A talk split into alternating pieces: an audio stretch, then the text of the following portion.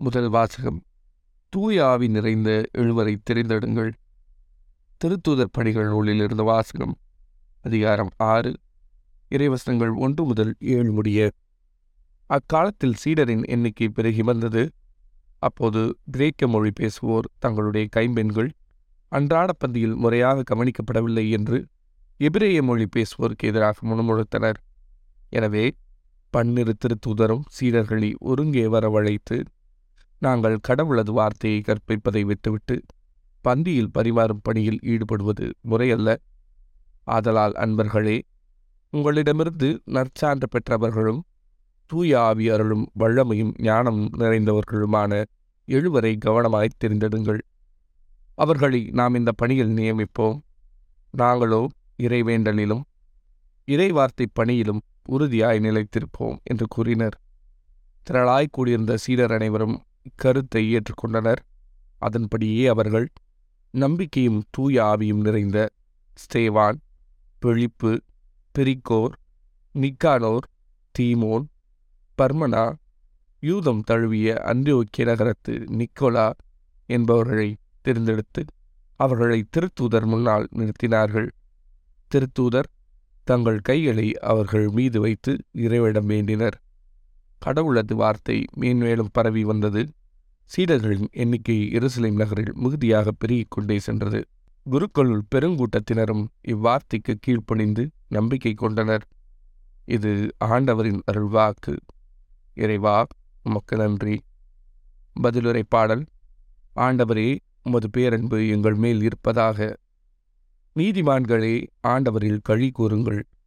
நீதியுள்ளோர் அவரை புகழ்வது பொருத்தமானதே. யாழிசைத்து ஆண்டவருக்கு நன்றி செலுத்துங்கள். பதிநரம்பு யாழியால் அவரை புகழ்ந்து பாடுங்கள். ஆண்டவரே உமது பேரன்பு எங்கள் மீது இருப்பதாக. ஆண்டவரின் வாக்கு நேர்மையானது அவருடைய செயல்கள் எல்லாம் நம்பிக்கைக்கு உரியவை அவர் நீதியையும் நேர்மையையும் விரும்புகின்றார். அவரது பேரன்பால் பூவுலகு நிறைந்துள்ளது. ஆண்டவரே உமது பேரன்பு எங்கள் மேல் இருப்பதாக. தமக்கு அஞ்சி நடப்போரையும் தம் பேரன்புக்காக காத்திருப்போரையும் ஆண்டவர் கண்ணோக்குகின்றார் அவர்கள் உயிரை சாவினின்று காக்கிறார். அவர்களை பஞ்சத்திலும் வாழ்விக்கின்றார். ஆண்டவரே உமது பேரன்பு எங்கள் மேல் இருப்பதாக. இரண்டாம் வாசகம். நீங்கள் தேர்ந்தெடுக்கப்பட்ட வழிமரபினர் அரச குருக்களின் கூட்டத்தினர்.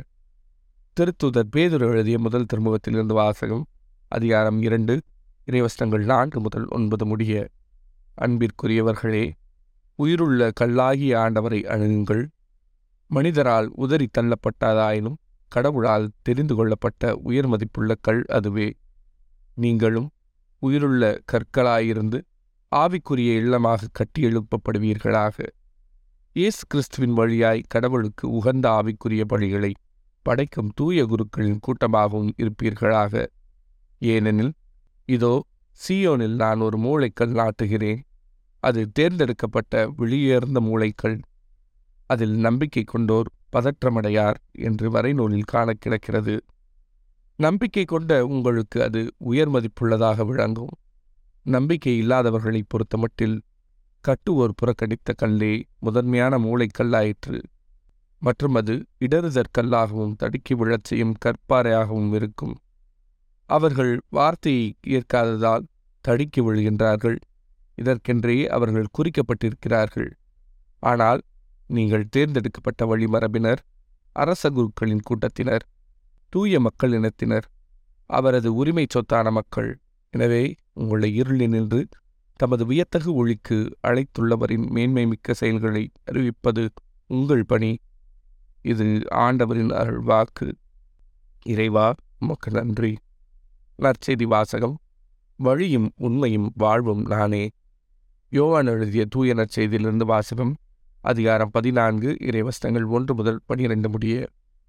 அக்காலத்தில் இயேசு தம் சீரனை நோக்கி கூறியது நீங்கள் உள்ளம் கலங்க வேண்டாம். கடவுளிடம் நம்பிக்கை கொள்ளுங்கள். என்னிடமும் நம்பிக்கை கொள்ளுங்கள். என் தந்தை வாழும் இடத்தில் உறைவிடங்கள் பல உள்ளன.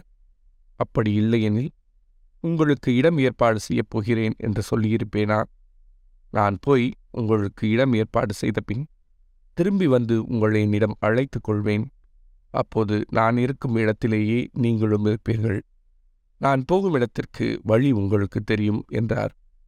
தோமா அவரிடம் ஆண்டவரே நீர் எங்கே போகிறீர் என்றே எங்களுக்கு தெரியாது. அப்படியிருக்க நீர் போகும் இடத்திற்கான வழியை நாங்கள் எப்படி தெரிந்து கொள்ள இயலும்? என்றார்.